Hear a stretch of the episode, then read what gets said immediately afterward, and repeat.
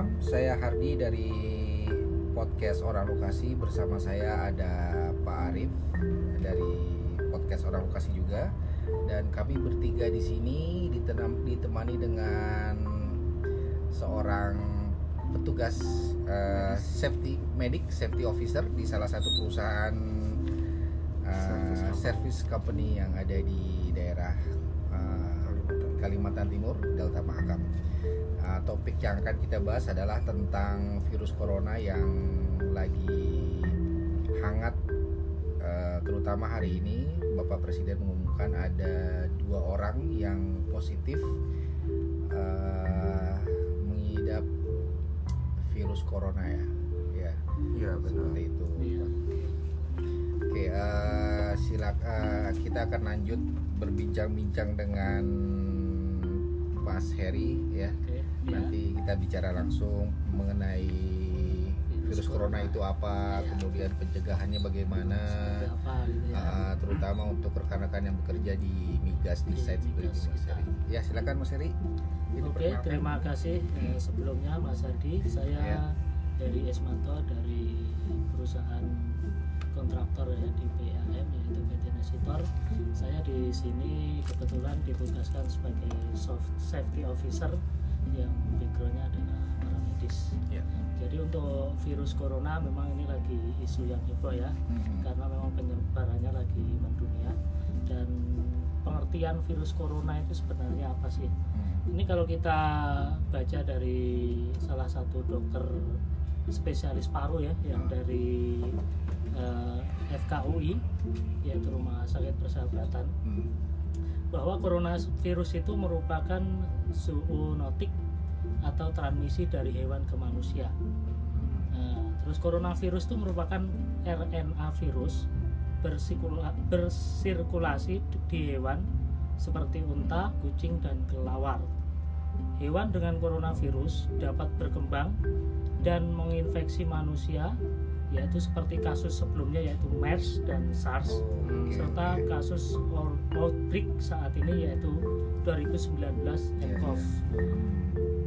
Terus e- epidemi 2 beta coronavirus yaitu SARS dan MERS itu dulu sempat 10.000 kasus ya, tingkat kematiannya itu 10 persen. 10% ya, itu Itu yang besar ya. SARS ya. Itu SARS yang. SARS. ah.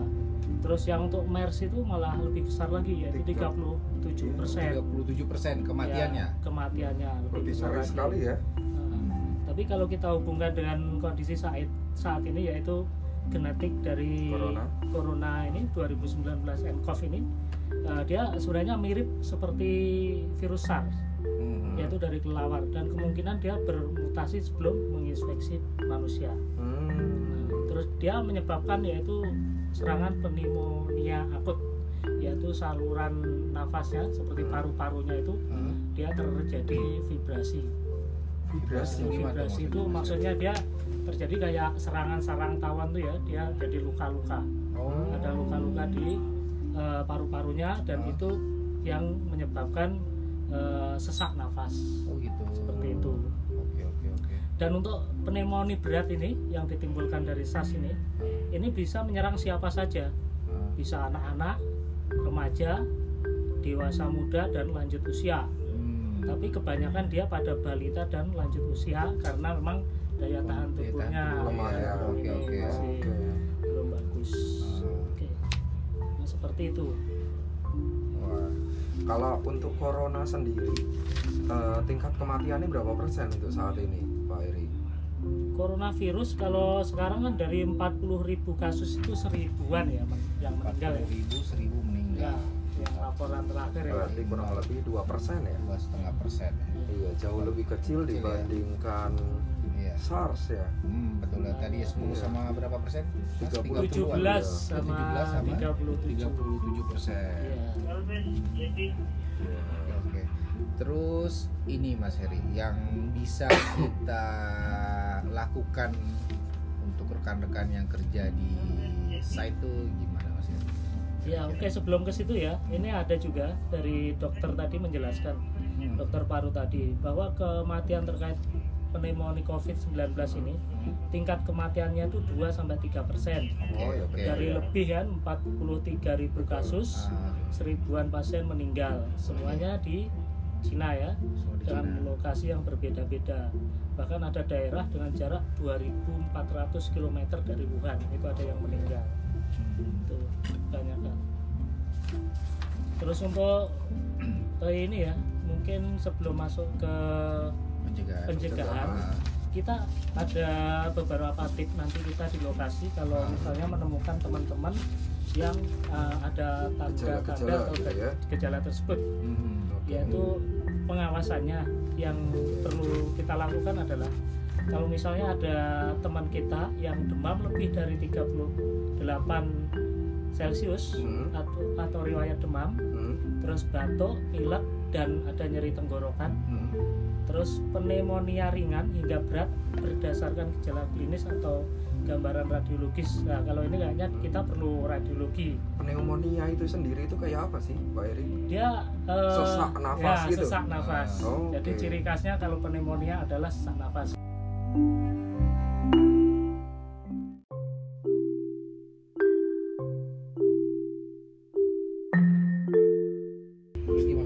Dan iya, ya? dan disertai minimal satu kondisi berikut. Terus memiliki riwayat perjalanan dari Cina atau wilayah terjangkit Hmm. Dalam 14 hari sebelum timbul gejala. Jadi memang dia Oh. proses Inkubasi. inkubasinya 14, 14 hari, hari. baru muncul. Nah, eh, 14 kema- hari baru muncul atau dalam 14 hari itu udah mulai ada tanda jadi 14 hari itu kalau di sini dia mulai timbul gejala. Mulai Sebelum timbul, ya. gejala itu 14 hari. Dan eh, kemarin kita baca beberapa ini kan broadcast itu dan beberapa sumber Ah, bahwa bahayanya virus eh, nCoV ini Hmm, 2019 sama SARS dan MERS. hmm, Kalau SARS MERS itu dia ada timbul gejala, hmm, ada keluhan baru nularin. Tapi Oke. kalau yang COVID-19 hmm. dia masih sehat, udah bisa nularin. Makanya kenapa yang kasus di sana itu menyebarnya cepat banget. Oh, Jadi, gitu. misalnya Jadi ini masa inkubasi 14 Dan hari hari pun udah- dia udah bisa nyebar udah gitu ya? nularin di hari pertama dia udah Oh, bisa nularin. oke. Makanya sebenarnya bedanya bahayanya dengan yang lainnya adalah seperti itu. Makanya cepet banget ya. Nah, makanya cepet banget. Cepet banget. itu yang tertular Mas Eri apakah dalam kondisi uh, biasa atau memang memang dia lemah Eh, biasanya kondisi daya tahan tubuhnya dia pas turun. pas lagi Ya, turun sama gitu ya? kayak kita flu biasa ini. Hmm. Kalau kita kondisinya fit, ya insya Allah Oh. aman. Tapi kalau pas kondisi kita ternyata agak drop, Oh, gitu ya, ya, ya, kita ya. akan. Di situ ya Dia akan turun. Makanya nanti di pencegahan pasti Oh. arahnya kita ke situ. ya.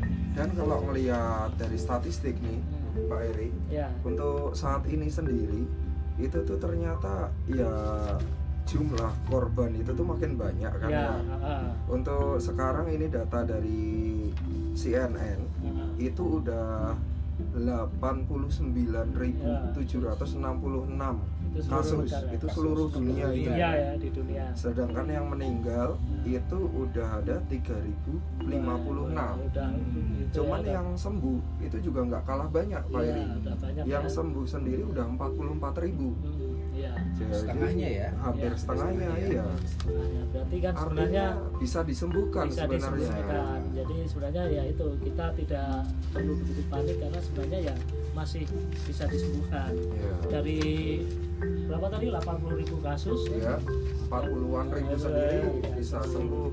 Mungkin kalau di Indonesia sebenarnya lebih mengerikan demam berdarah mungkin. ya lebih besar itu ataupun eh, serangan jantung lebih Iya, gede lagi. serangan jantung Iya. mungkin Kita lebih besar lebih lagi sebenarnya. kadang ada tanda-tandanya itu Nah, malah kita kebanyakan lebih gede ke situ. Cuman memang mengerikannya karena dia mudah sekali men- menular, nah, tadi ya. tertular- menularkan dan virus. baru dikenal ya Betul, kan? dan baru Ah, dikenal.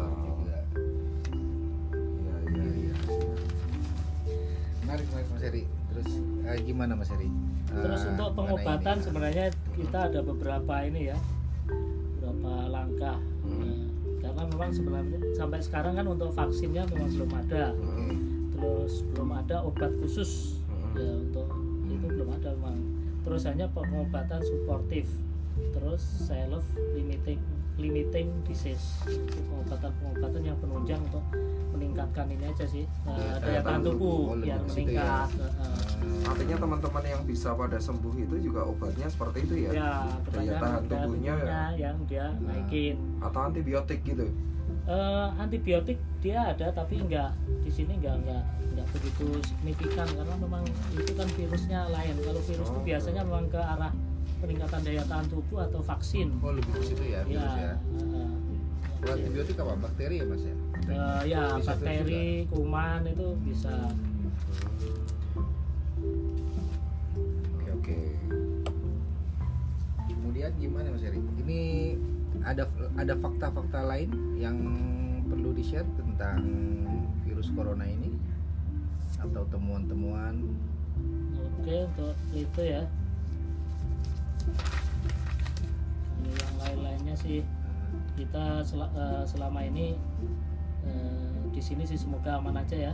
Ya, Ya, dari teman-teman kita nanti coba kita lakukan beberapa tips yang mungkin udah di share sama dokter-dokter yang di PHM ya, untuk menjaga kondisi teman-teman di lokasi agar tidak mudah terkena virus ini dan Betul. misalnya nanti kalau ada yang dari bepergian atau apa kan kita udah ada sistemnya nanti ya kita laporkan ya Oh Eh, negara-negara Ah, entitas ya. ya makanya itu nanti Ya. kita ini ke eh, klinik Dokter atau ya. dokter yang telah Kalau Ditunjuk. mungkin ya tiga atau eh tiga minggu yang lalu Mhm. kita masih fokus ke satu negara ya. Betul. Ya, Misalnya Cina, Aceh yang ah. pulang dari Ya. Wuhan atau dari Cina ya kan. ya Sekarang udah listnya udah mulai banyak tuh. Cuma Kalau nggak Cina. salah ada 60-an negara tuh Negara. Pak. belah negara sudah Iya. dan yang eh, terakhir kan WHO sempat memper- mempertanyakan kenapa Ah. Indonesia kok nggak tertu- tertular Betul. Ya, tapi ternyata akhir ini Akhirnya terbuka juga. terbuka juga kita ternyata ya bisa. Memang di daerah tropis pun ternyata bisa. Betul. Nah, karena kalau virus sudah masuk kan dia nggak mati juga kan, Iya. tetap Iya hidup iya kan. iya. Kecuali mau virus itu kalau dia di daerah tropis dia udah keluar kena sinar matahari ya mati. Hmm. Oke oke. Tapi kalau udah masuk ke Sudah orang di kan tubuh, ya, langsung dari situ ya. susah. Ya, Dan untuk pencegahan ini kita di lokasi ya. Oke. Eh, yang pertama pasti kita harus menghindari kontak dengan eh, 2019 nCoV ini tidak berpergian ya ke daerah terdampak.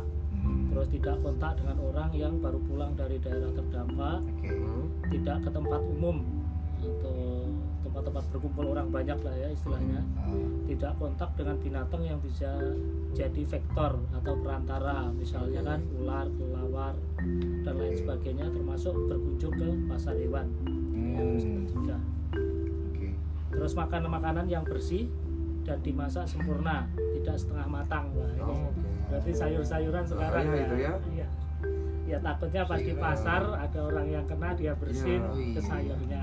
Untuk virusnya itu sendiri tahan berapa lama tuh Pak Iri? Saat dia nempel ke benda mati gitu ya, misal ke sayur atau ke mana lah gitu. Ada nggak gitu Ya, kalau itu sih Hmm. belum ada, tapi Belum kalau yang ya. di Wuhan tuh karena dia daerah dingin, Hah? dia akhirnya nggak mati.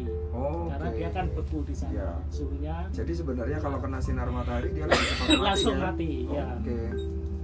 Lalu satu lagi Pak Iri, Hmm. untuk kan tadi eh, infonya kalau orang udah tertular meskipun dia masa inkubasi dalam Iya. 14 hari itu Hmm. dia bisa nulari yang lain. Iya. Nah nular itu tuh apakah misal dia lagi batuk terus ada droplet-droplet inilah apa Iya, namanya Ya. itu nempel meskipun di tangan atau mesti di muka atau barangkali kehirup gitu. Ya ada dua ya, ada dua. Kalau di sini kita jelaskan adalah eh, lewat airborne itu lewat udara. Nah udara itu kalau misalnya eh, beliaunya yang sakit ini bersin, Ha. terus di situ ada orang sehat sehingga masuk Ke ke, hidung. hidung, Hmm, kayak Oh, gitu ya. hirup, Iya, ke iya. mulut itu. Oh. Itu bisa tertular. Nah yang kedua eh, adalah dengan kontak langsung. Oke. Nah, kontak langsung ini mungkin kan orang yang udah terkena ini dia bersin atau apa dia ini Salaman gitu terus ya. salaman atau kena di alat makannya, Hmm, kena di iya. HP-nya, di laptopnya segala macam Ya. atau di handuk bisa. Oh, Secara nggak sengaja Bisa. kita juga Ya. menghirup gitu ya. Atau Gitu. mungkin pas anu dia nyentuh ke Muka. uh, mukanya oh, ternyata di sini Oh, udah oke. ada. Artinya kalau kita itu tidak sering-sering nyentuh muka Nah, atau kita sering cuci tangan, Nah, itu kita ter, lebih terhindar ya. ya itu lebih terhindar makanya nanti memang di programnya kita ya di lokasi nanti ada ini etika mencuci tangan dan Oke. etika batuk atau bersin nah, ini Oh, nanti oke. bisa kita sosialisasikan ke Ya. teman-teman agar lebih aware lagi agar tidak tertular Iya iya iya. ya untuk etika batuk atau bersin ini ya mas Hmm, nanti kita yang pertama pasti kalau batuk atau bersin ya sebaiknya kita tutup ya Oke. Nah, Iya. terus pakai masker ya kalau Hmm. misalnya kita buat Betul. apa. Terus kalau misalnya teman kita eh, lihat temannya bersin, kita harus jaga jarak yaitu Oh, 2 iya. meter atau 2 meter lebih. Dua meter. Ya. Ah, iya. Dua meter. Mesinnya. Ya, ya. Jadi seperti itu. Terus Kita memang kita ya. harus menyediakan juga nih untuk pas etika batuk bersin kan biasanya kita ada masker atau ada tisu yang bekasnya ya. Betul. Iya. Nah, Langsung itu kita dibuang gitu ya. dibuang tapi harus tempatnya tertutup. Oke. Ya. Kalau seperti ini Nah, ada bisa, tempat semua ini bisa. masih cukup ya. Ya, tertutup harus yang tertutup. ya. itu ya yang Di geli yang bahaya berarti ya. Nah, ya. ya Karena kalau terbuka kan dia Takut terbang. terbang. Iya, iya. Namanya virus ya. Iya. Terus yang kedua adalah etika mencuci tangan. Nah, ini ada beberapa kegiatan ya yang memang kita harus mencuci tangan. Misalnya setelah kita dari toilet, Oke. kita mau makan, kita habis Iya. bersin. Oke. Ya itu seperti itu memang kita harus biasakan untuk mencuci Cuci tangan. tangan. dan mencuci tangan ini pun ada cara-caranya ya yang benar. Itu ada enam tahap. Nah, nanti Jadi nggak asal ini Mas Eri. nggak asal cuci Asal tangan gitu, ya, ah. Quick quick wash. Ya, Quick wash. dia ada enam step ya. Ya, yang pertama gini ya. Oh iya kan Nanti yang gini. yang setnya lihat tuh gambar-gambar itu Mas ya. seperti itu. Nah ini sebenarnya kalau kita dulu waktu di rumah sakit ini kita praktekkan waktu di kamar operasi seperti ini Hmm, proses oh, oke. kita Iya iya iya iya. Itu sebelum operasi ya. sebelum operasi. Oh, Oke ya. itu memang kita praktekkan seperti ini. Ini yang biasa kita lakukan di kamar operasi sebelum kita pakai baju operasi. Oke. Seperti itu. Dan nanti bisa kita terapkan di sini bagus biar untuk menghindari ini kan. Bagaimana dengan gaya hidup ataupun apa ya makanan yang Ya, mesti kita nah. hindari Oh, kah untuk Ada nggak Mas? Ada, ada. Ini tadi kita dapat juga bahan ya. Sebentar kita cari karena terkadang kita di lokasi ini juga ini Pak Ardi Ya. makanan itu karena udah disediakan Betul. ya kita kadang filternya agak kurang Iya. seperti Ah. itu ya mungkin tiga hari berturut-turut kita kurangan terus nih Iya iya iya. Jadi kalau tadi sempat kita ini ya, jadi yang pertama adalah kita harus banyak makan sayuran. Ya, sayuran itu porsinya harus lebih banyak, tapi ya ingat itu tadi harus dimasak dulu ya. dan Iya. matang Nah, ya dan matang ya. Nah, terus yang kedua adalah buah-buahan kita harus diperbanyak. Nah, buah-buahan, terus olahraga. Olahraga. kita ya ini stretching atau apa nanti juga ada. Terus eh, ada sebenarnya juga dia pakai rimpang-rimpang. Ternyata disebutkan juga Apa tadi. rimpang-rimpang Rimpang-rimpang itu sebenarnya kayak yang bisa meningkatkan daya tahan tubuh seperti kadang Madu. ada madu, Oh gitu madu Terus- susu. Oke. Jahe, Jahe. seperti seperti itu ya. Kopi masuk nggak Mas kira-kira? Kopi enggak. Kopi enggak kopi masuk. enggak. STMC itu berarti ya seperti seperti itu. Oh, susu berarti masuk ini Susu masuk harus sekali ya. Susu Betul masuk kalau Susu susu masuk dia ya. bisa Intinya ini. lebih ke ini ya tadi balik lagi ya Ya. ke daya tahan tubuh ya. daya tahan tubuh Vitamin. kita tingkatkan. Oh, Oke oke oke. Itu juga berarti perlu juga tuh sosialisasi ke Ya. teman-teman catering ya. Nah, Ah, ini sebenarnya ya dari WHO ini anjurannya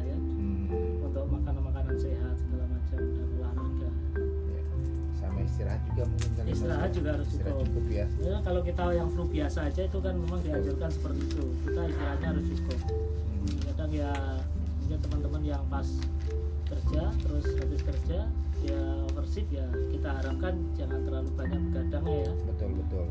Manfaatkan waktu istirahat ya. waktu istirahatnya. Handphone, games. Nah itu kadang itu kita susah ya yang game Iya. ini ya. Teman-teman yang suka game ini ya kita harapkan ya sadar dan kondisi seperti ini ya harus dijaga lah kondisi tubuh masing-masing. Mas. apalagi kalau di tempat kita udah ada beberapa yang flu itu biasanya cepat penularannya hati-hati itu ya ya hati-hati. itu kalau teman-teman nih mas yang misalnya baru pulang dari negara-negara terdampak Hmm. itu ada prosedurnya gak mas misalnya sebelum dia ke offshore gitu atau naik ke site gitu apakah dia bisa langsung naik aja Gimana? atau barangkali dia mesti standby dulu atau lapor dulu harus Pasti periksa.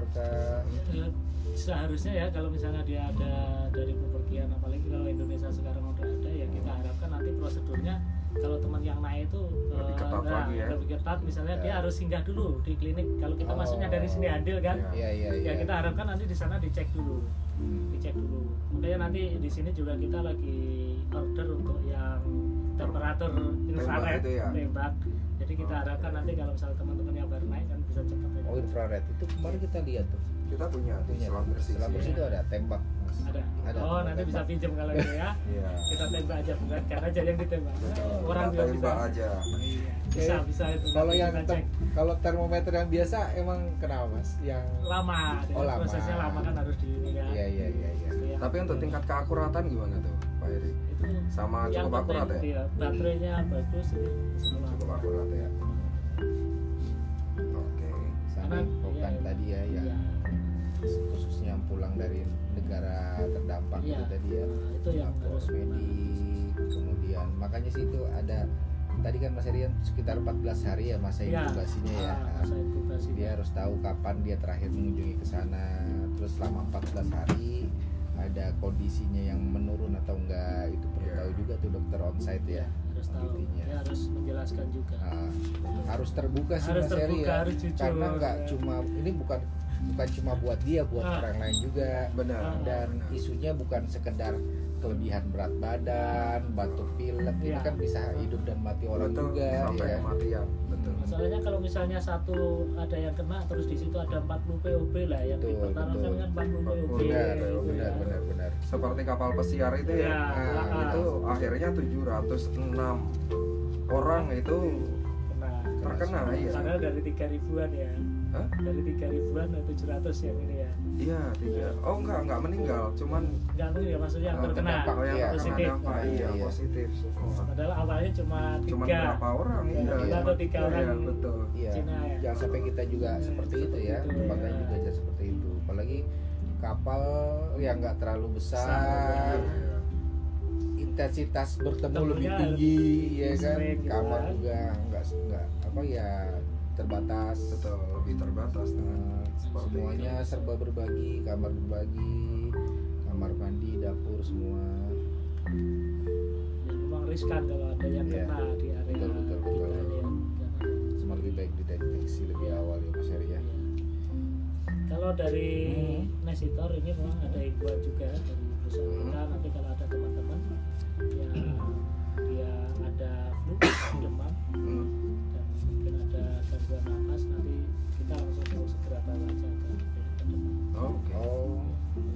langsung turun pokoknya ya. Langsung turun atau gimana rencana Mas atau di ini dulu di diagnosa di klinik. Kita site? bawa ke klinik dulu aja. klinik site ya. Bisa klinik misalnya klinik site kah? Atau di adil, bar. terserah. oh gitu. Nanti Oke. kita ini pokoknya segera laporan. Karena mau isunya ini lagi. Hangat ya. benar-benar betul betul betul. Dan untuk di CU nanti kita suruh ngecek juga itu teman-teman kan Oh, Apa apa tuh ya? Yang daily, daily check up, itu ya. Oh, iya, kita daily check up, kontrol di sini juga kan oh teman-teman ini ada yang badannya hangat nggak kan bisa benar kan benar cek Iya. Oke, Mas Heri, itu ya. Berarti tadi kita tahu masalah uh, asal muasal ya virus corona ini, kemudian gejala-gejalanya seperti Ya. apa, kemudian apa yang bisa kita lakukan di site pencegahannya, Mas ya. Kemudian uh, tadi juga dibahas etika berbatuk bersin ya iya cuci tangan kemudian eh, kita melapor ke ke dokter ya sebelum kita ke offshore ke site iya gitu ya. Iya, Pak ya dan ternyata corona itu eh, cukup menakutkan dan patut kita waspadai tapi tidak se menakutkan itu karena Iya. sebenarnya SARS dan MERS itu lebih betul. Lebih Mematikan ya. iya. Jadi jangan sampai kita overreaktif oke. ataupun ketakutan berlebihan yang mana di situ bisa justru menimbulkan efek-efek yang lebih betul. bahaya gitu betul, ya. betul betul betul betul. Gitu. Khawatirnya orang batuk dikit wah corona ya Iya, Nah, betul. jangan sampai seperti itu juga gitu loh kita bisa menilai orang secara proporsional karena kita punya pengetahuan yang cukup Cukup. mengenai corona jadi bisa ngambil tindakan yang lebih bijaksana lah ya dalam menangani Oke. kasus corona di Iya. site lebih tepat nanti kita Oke, terima kasih banyak Mas Heri atas informasi sharingnya Oke, mengenai sama-sama, virus Mas Heri. corona. Terima kasih Pak Arif. Semua semoga ya, semoga kita juga terhindar ya. Amin. Rekan kita terhindar dari uh, virus corona ini. Kemudian Amin. juga buat uh, beberapa orang yang sudah terdampak semoga diberi kesembuhan Amin. dan semoga dunia juga diberi kemudahan lah ya untuk dapat ininya vaksinnya Vaksinnya, penanganannya biar nggak lagi karena Iya. memang efeknya nih multi ya apa ya multi efek ya multi efek ya kan nggak cuma masalah kesehatan ekonomi, Ekonomi, politik semua politik, lah semua, Nah, semua semua. aktivitas orang-orang Ditambah awalnya itu di Cina yang mana Ya. sekarang jadi pusat betul ekonomi. Pusat salah satu Cina. pusat perekonomian dunia di sana Oke, kalau begitu terima kasih banyak Mas Heri, Oke, sama-sama. Eh, Pak Arif. Sampai Terima ketemu kasih. lagi di podcast selanjutnya. Selamat malam. Selamat malam